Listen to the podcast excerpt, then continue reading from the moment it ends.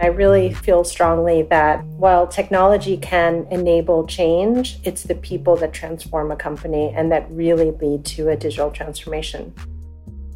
I'm Clay Hausman, CMO of Aktana and host of Contextual Intelligence. Today's guest continues two of our common themes on this podcast highly credentialed and accomplished people, and world travelers.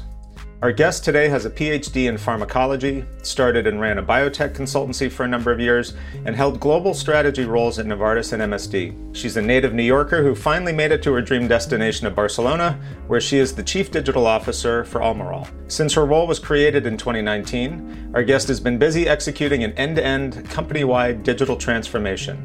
Francesca Wuttke, welcome to the podcast, and thank you so much for joining us today. Thanks so much for having me, Clay. So, Francesca, as I just summarized a bit of it, you've had a really interesting career path. So, you started by getting your PhD in pharmacology, thinking you would go into HIV drug discovery.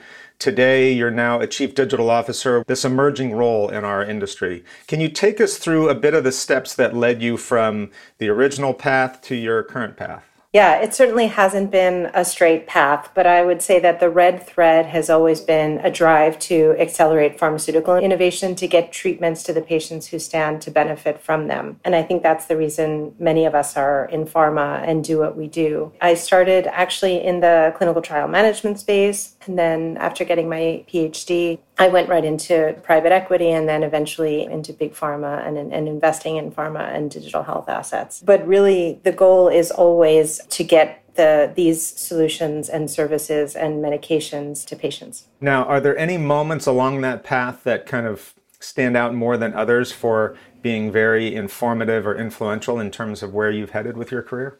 I've always liked the really thorny problems, those that are a bit more difficult to unravel. I think that's what brought me to clinical development, then to scientific investigation. The investigative piece has always been really attractive to me. When I was at Novartis, I was leading strategy and then eventually some business development for the cell and gene therapy assets and looking at that as a new modality of healthcare was really intriguing to me. And now I've definitely gotten the digital health bug, and I see there are a lot of opportunities to make digital health solutions really much more embedded in how we think about healthcare overall.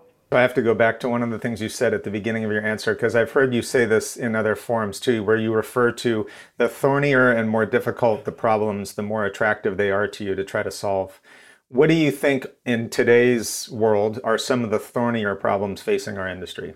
I think easy is boring. There's a lot that's broken within healthcare systems globally, there's a lot that's broken within the pharmaceutical industry. I think the insights derived from a variety of data sources can help us make better business decisions. And I think that's going to drive the way we deliver care to patients, the way physicians think about care in a more holistic way. And I think there are tremendous opportunities for entrepreneurs to start delivering and problem solving for healthcare and pharma's problems.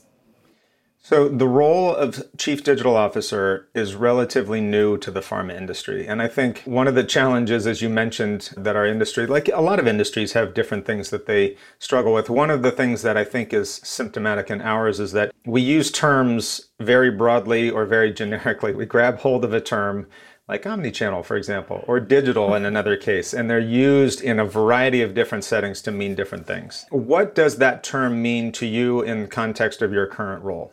So, when I first started at Almirall in February of 2019, it was really important to me to work with the teams to define what digital meant for our organization because I really wanted us to be all on the same page and using the same lexicon. It actually turned out to be harder than I thought, and we went through many iterations over several months because we kept finding exceptions to the definitions that we had come up with. In the end, we decided on the use of new technologies, and importantly, the insights derived from data to change how we work and innovate to create growth opportunities for Almirall.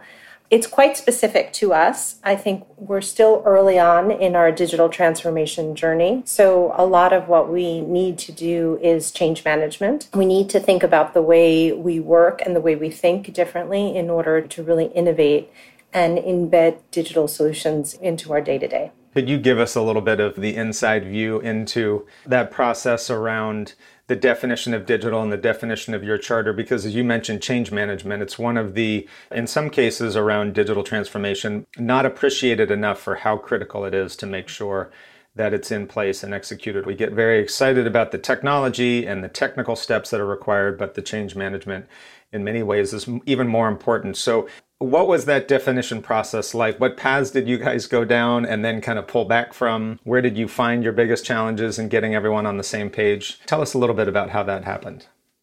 Sure, there, there's a lot to unpack there. I think the in the beginning, I wanted to have a workshop for some of the people that had been pointed out to me as the most digitally savvy. So it started out as a workshop with about 15 to 20 people they kept forwarding it to other people within their teams or on other teams that they thought might be interested. So my workshop turned out to be 60 people in the end, which is obviously not ideal for having a working workshop or working group. So what I asked everyone to do is to come prepared with a project or two that they were working on that they considered digital. So we had about 65 or so submissions. Most of them were not only not digital, but weren't even IT. I think there's a, a little bit of a gray zone between what's digital and what's IT. One example, as an icebreaker to start off this workshop, I put up some icons of Excel, Outlook, PowerPoint, assuming that I would get a kind of chuckle from everyone. I said, you know, are these things digital?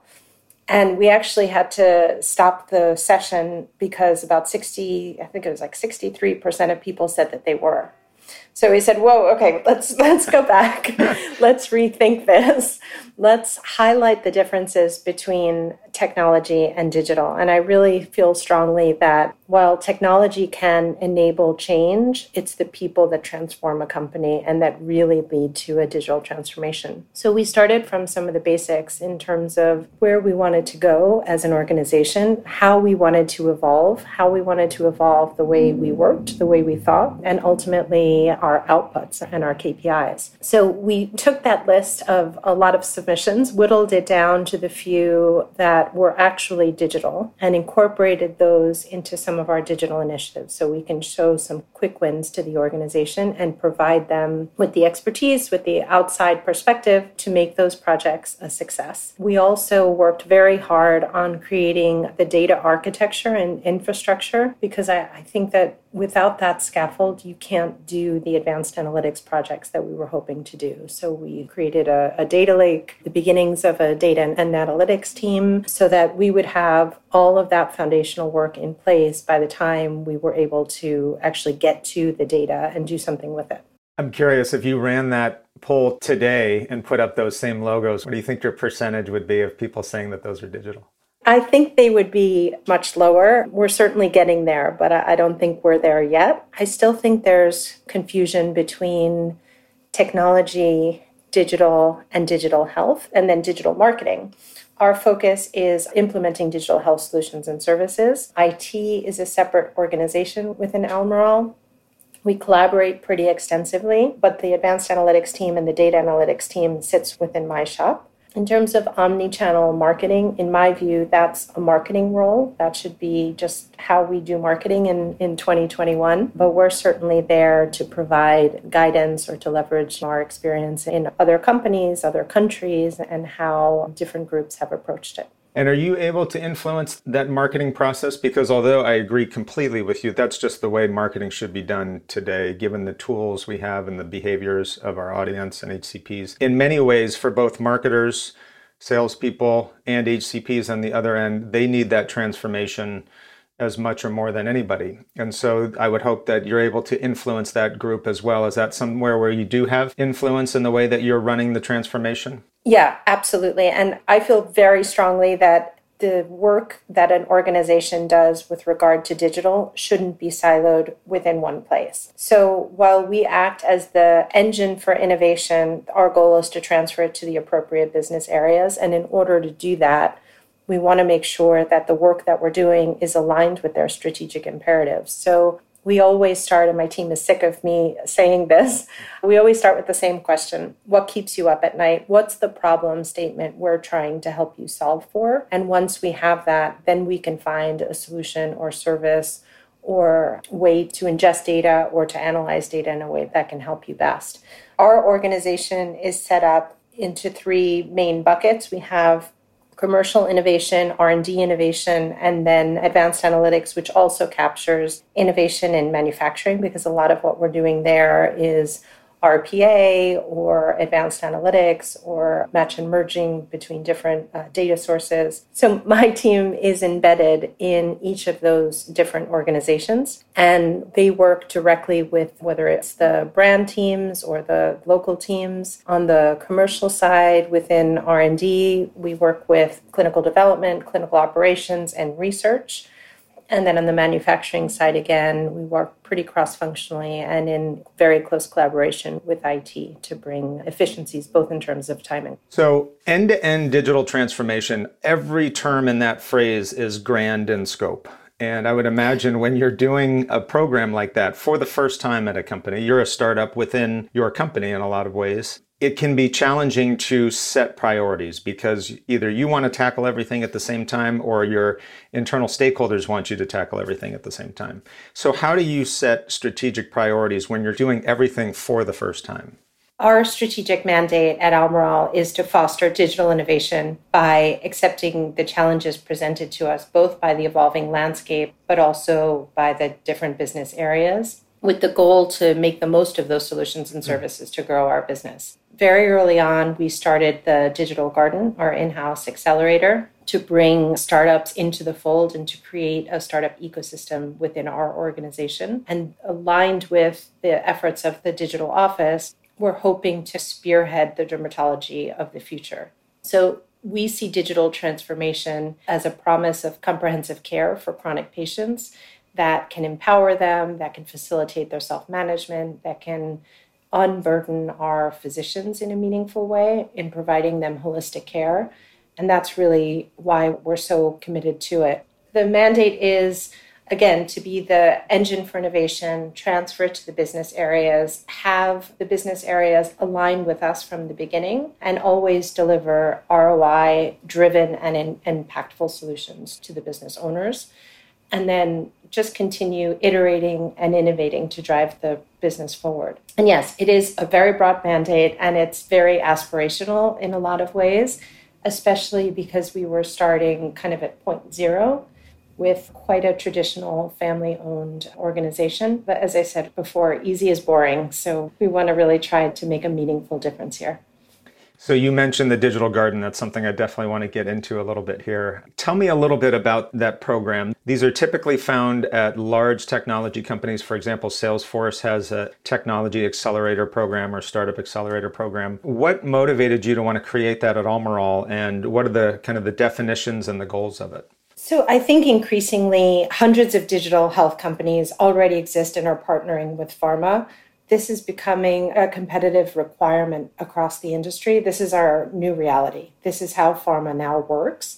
And pharma organizations are evolving into knowledge organizations where even routine tasks are automated and day to day work is more inspired and allowing people more time to innovate and looking at data as a real asset. And at Almirall, we understand that a lot of these solutions, along with big data, obviously, and data analytics, are here to stay. And we need to offer these solutions to our patients, to our providers, to our internal colleagues to better inform them, but also give more control over the dermatologic conditions that we're trying to improve. So, what we wanted to do is build a space for innovation, invite the startups to join us on this journey with the goal of addressing some of the present and future challenges facing us and dermatology more broadly. So, the digital garden is open to startups as long as they can offer solutions or services that meet the needs of a dermatology focused company like Almirall or also provide us ways to drive efficiencies with regard to pharmaceutical processes. So, whether it's clinical trial optimization or patient recruitment or data and analytics play or AI, that's something that we would consider. What's a little bit different about the digital garden versus other pharma accelerators is that the KPIs are not limited to, or actually aren't operational at all the goal is really that of a cultural transformation. So this year, what we've done, we have a mentorship program, which this is the second year that we're running it. We call it the Digital Academy. This year, we've taken all of our high performers across the company and globally, because we obviously couldn't co locate because of COVID. And we've paired them with the six startups that we've selected for what we call our second harvest of the digital garden, with the idea that these are all the people sitting at all the important tables across the organization. We wanted to convert them into digital champions so that they can experience an entrepreneurial lifestyle in a meaningful way. They dedicate about 10% of their work week to mentoring the startups, which is quite a big ask. We have a bunch of GMs, we have the head of marketing. You know, these are people in very, very senior positions. And what we found is that it's really changing the way they work, the way they're empowering their teams. The adage that done is better than perfect is, I think, really resonating. The ability to experiment and try and fail is becoming much more of a reality. So rather than presenting beautiful PowerPoints and telling everyone we should change the way of working and the way of thinking, we're allowing them to live like a startup. And their objectives are aligned with the milestones of the startups. And they have to work to basically be extra hands and brains for these companies. So the startups appreciate it because they get expert consultancy in pharma we also try to help the startups graduate into venture capital funding using our network of investors. So, this will be a common theme of most of the topics we talk about. What have you learned that surprised you during the course of this process? Because, again, you're doing so many of these things for the first time. I would imagine you have a very clear vision at the outset, and a lot of things come to fruition the way you would expect, and a lot of things don't. And those are some of the more interesting learning opportunities. So, what have you learned about how this has evolved in ways that maybe surprised you? I've always known that I'm an impatient person, but boy, am I an impatient person. so the velocity of change is much slower than I would like, even though it's definitely happening. I think the ability to convince people that this is the wave of the future, particularly those that have been doing what they've been doing for 30 years, is challenging. It's very fulfilling to see some of our biggest skeptics converted into digital champions and really advocating for projects within their own business areas. This idea that our digital garden and our digital academy is powered by Almirall, it's because our success is driven by these collaborations and mentorships between the startups and our employees. And, and that's what ultimately drives the digital transformation and makes it much more sustainable over time rather than, you know, one pilot here and another pilot there, and no one really has any skin in the game. Makes absolute sense. So, one thing I want to ask you about is the role of and it's interesting your definition between technology and digital. But for example, our mission begins with the phrase to inspire better patient care. And then it gets into what role we play in the, in our case, the commercial process for biopharma companies and life science companies. And we believe strongly that we do that and can influence that in the way that information is provided to the caregivers. But there's always the risk I find in our industry of cliche or exploitation of patient wellness if you lean too far into that, especially if maybe you're a couple of steps removed from that HCP patient relationship. But I do feel very strongly that technology and digital companies are influencing that in a major way. What is your view on that topic and how much and how close the digital process can be to really influencing the ultimate outcome, which is to provide better care?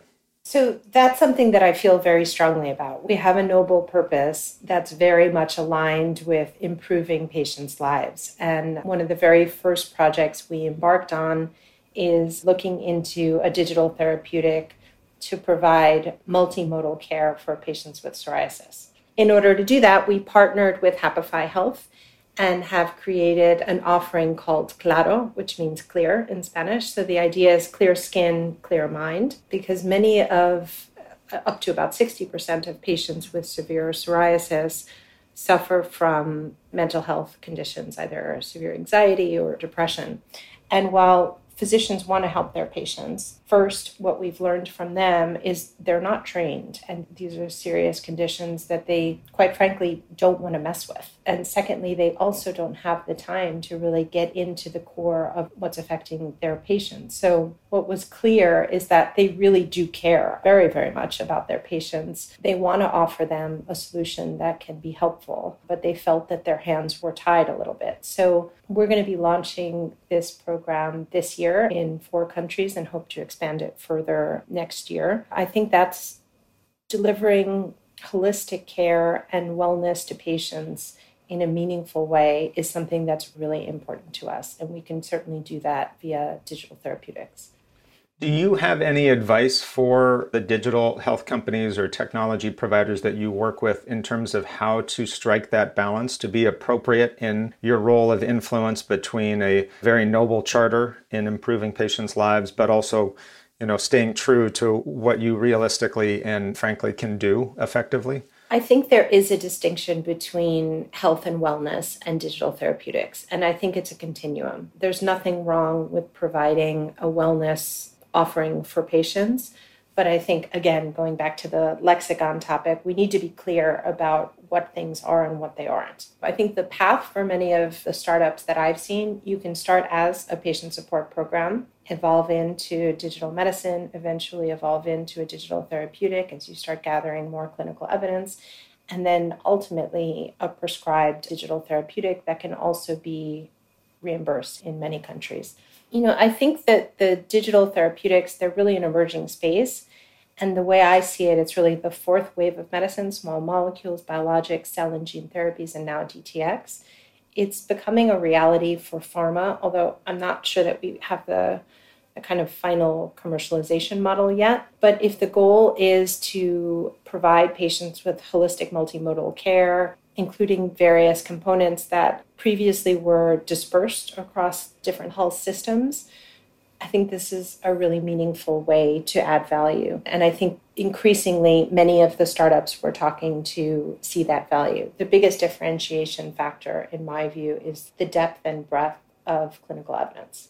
I'm curious, as CDO, you must interact with every technology provider that your company enlists. And at some organizations, and this question is going to have a little bit more of a commercial side bent to it, I would imagine, but at some organizations, there's a desire to see those technology companies interact with and integrate exceptionally well to make sure that the solution that's being provided or the experience to your end customer is as seamless as possible. Whereas in other organizations, they prefer to keep technology providers in their lane, their specialty area of focus, because they feel that's the way to maximize the most from what they provide. What is your view on that and your approach at, at Almirall in terms of how you'd like to see your technology partners that you work with integrate or not, or stay in, in their area of specialty?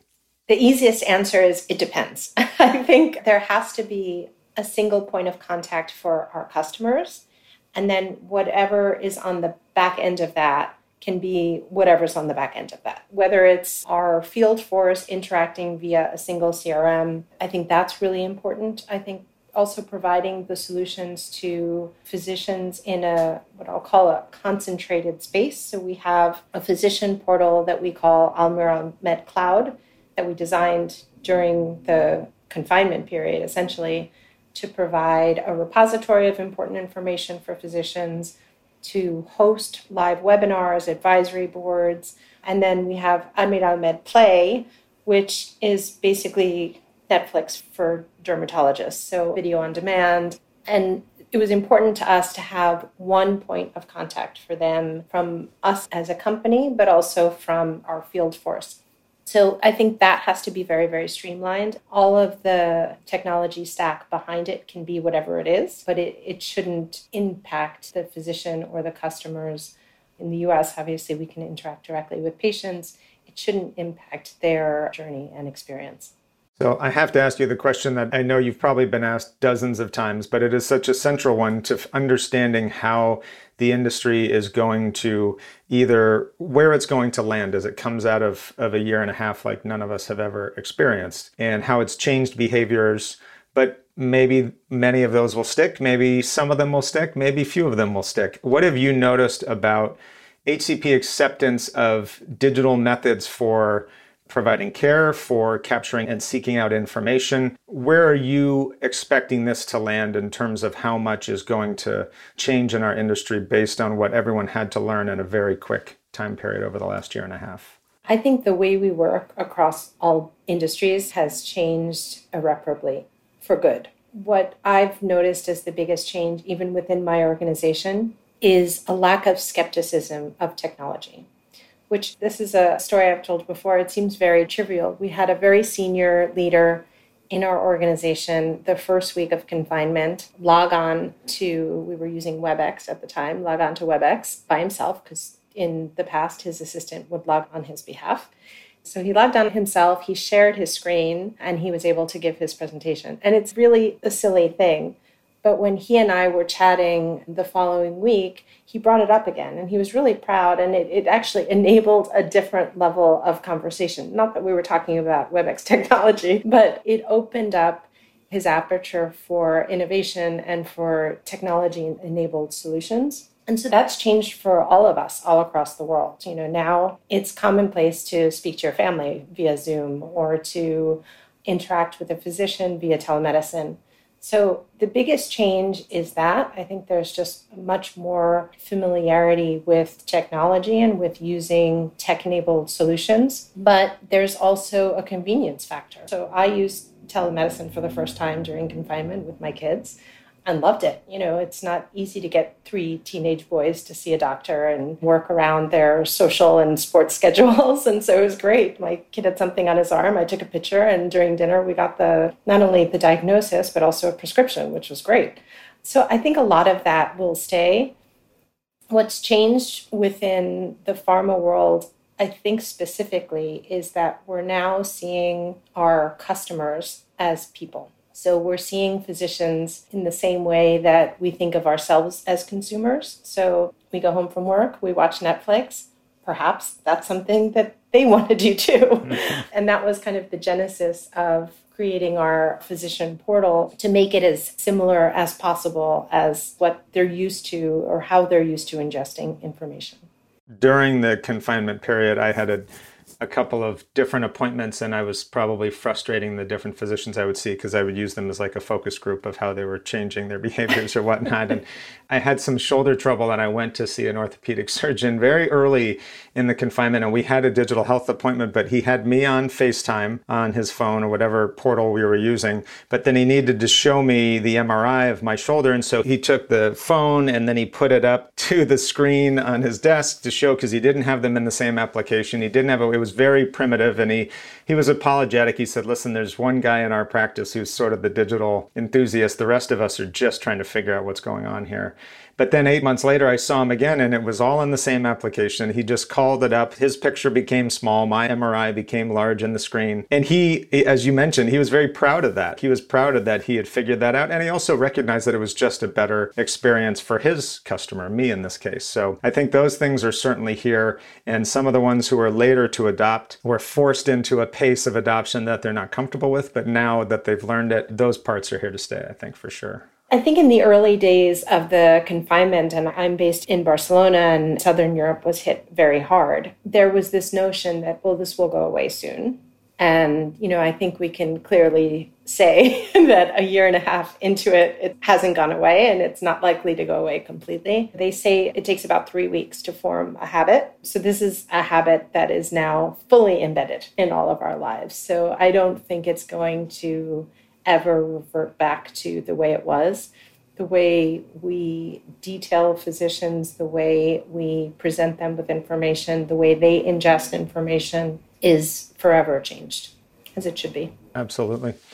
So, Francesca, I'm curious, you're now about two years into your work at Almirall, is that right? Yeah, so, what advice would you have for your peers who might be struggling to cultivate a more digital mindset within their organization? What would you share with them that you've learned?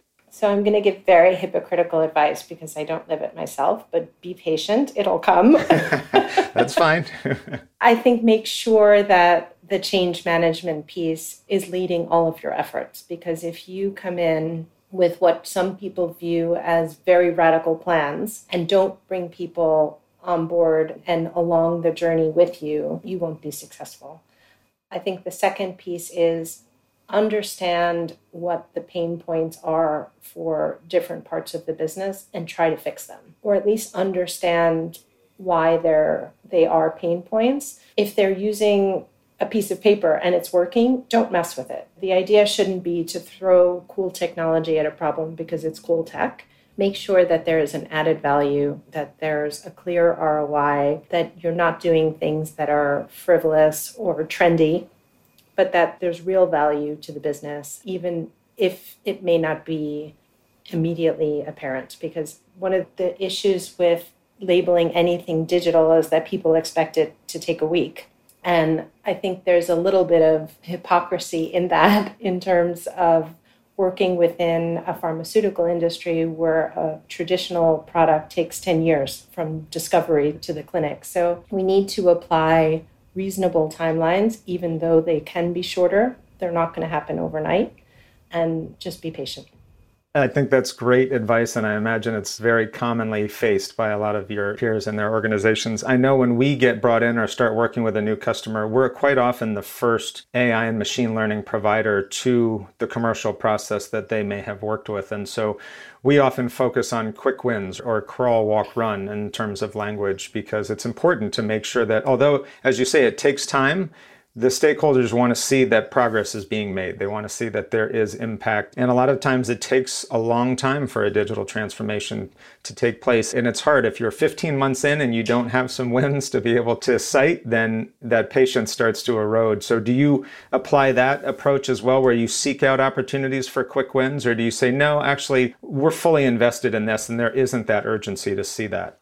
We have a little bit more flexibility in terms of time because we are a family owned business. We do need to provide value for sure, but digital has been highlighted as one of the important strategic pillars to future proof the company going forward. So while we want to show that we're demonstrating value, we want to make sure that we're doing it in the right way. So if it takes us a year, that's okay. One thing I wanted to highlight, which you were mentioning, is in terms of the providers you choose, make sure that they're collaborative partners, that you're not going to be getting something that's a black box, which is one of the reasons why we were really keen to work with Aktana because we felt we could really work together with you to get to a solution that, that made sense for us. So choose your vendors very carefully. I think in many cases they're really collaborative partners rather than vendors, and that's really key. I think there are also a lot of solutions that exist in the world. My advice is always don't reinvent the wheel. We've partnered with over 25 startups and ecosystem players since I joined two years ago. If you have a problem to solve for, there's probably a solution out there for it and find the best one. Don't find the one that you heard about because a colleague was at a dinner with someone's sister's boyfriend who had a really cool startup make sure that it's really it's solving for the problem that you have and it's not just a favor. Yeah absolutely. Well francesca as is often the case when we have guests on who have as interesting a background and great perspectives as you do. We could keep going, but we're going to pivot into a section we call Francesca in Context because we try to give the audience as broad a picture on different topics as possible so they can figure out what applies to their situation. This is where we get a little personal, but I think there's some really interesting things here. So if you're good with that, we're going to dive into that part of the process. Sure, I'm an open book. All right. All right.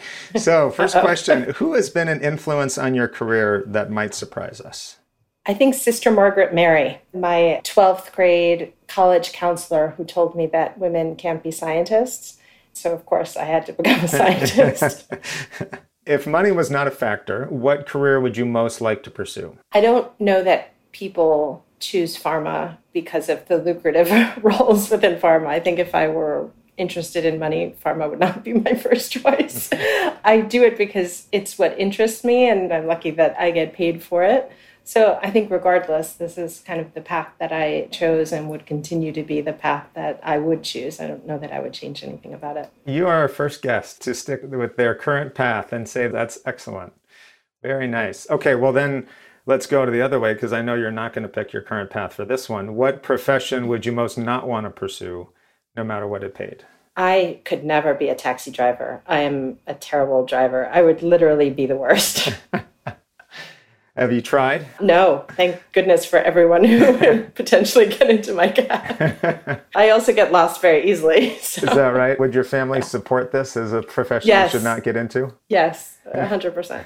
What is the best piece of content, the best book or film or program that you've enjoyed recently and why? I tend to binge really terrible TV. So Lucifer and Teenage Bounty Hunters right now are top of my list of bad TV, but I highly recommend them both. I tend to read a lot about tech and startups, and I have probably about 10 books going at the moment that I'm hoping to finish over the August holiday.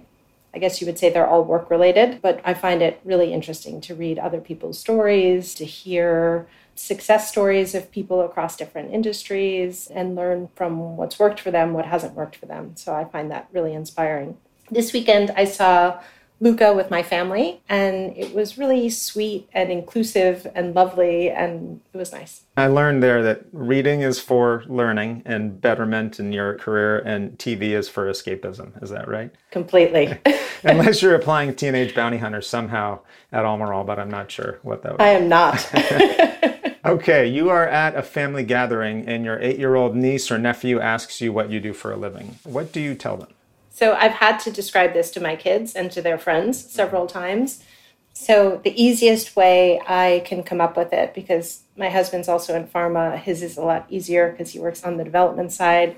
So I always say I help make drugs and treatments for patients that can be delivered digitally through an app. Then they always ask, Do you make video games? No, I don't make video games. But you might. We'll see. yeah, maybe. Could be in the know. scope. Could be in the scope. Yep. All right, last question. Your ultimate dinner party for four. Who is in attendance and what is served? if it's a mix of people who are living and deceased, I would say definitely Queen Elizabeth, because I'm not a huge royalty buff, but I think that she must have just amassed incredible experiences and has met really interesting people throughout her long reign. I'd probably be a little bit self conscious about my manners, but the second one, uh, I'd say Ruth Bader Ginsburg. She's always advocated for women and for underdogs, especially when it was difficult to do so. Will Ferrell, because Will Ferrell, Wow. and my grandpa, because it would be great to see him again. So Very it'd be an interesting dinner. That is an eclectic mix. Other than that, though, I'm I'm happy to have dinner with my family every night. Yes. that's not so bad. Very nice. That is a great, great answer. Oh, what is served? What is your food of choice? What is your what's your favorite cuisine? That's hard. I've lived in a bunch of places and I've eaten my way through other places. So I think a really eclectic mix of different foods. It would probably not make us feel great at the end of the night, but definitely taking there's a, a Spanish word called sobremesa, which is the time you have after the meal, just kind of sitting around having a coffee or a glass of wine and just chatting.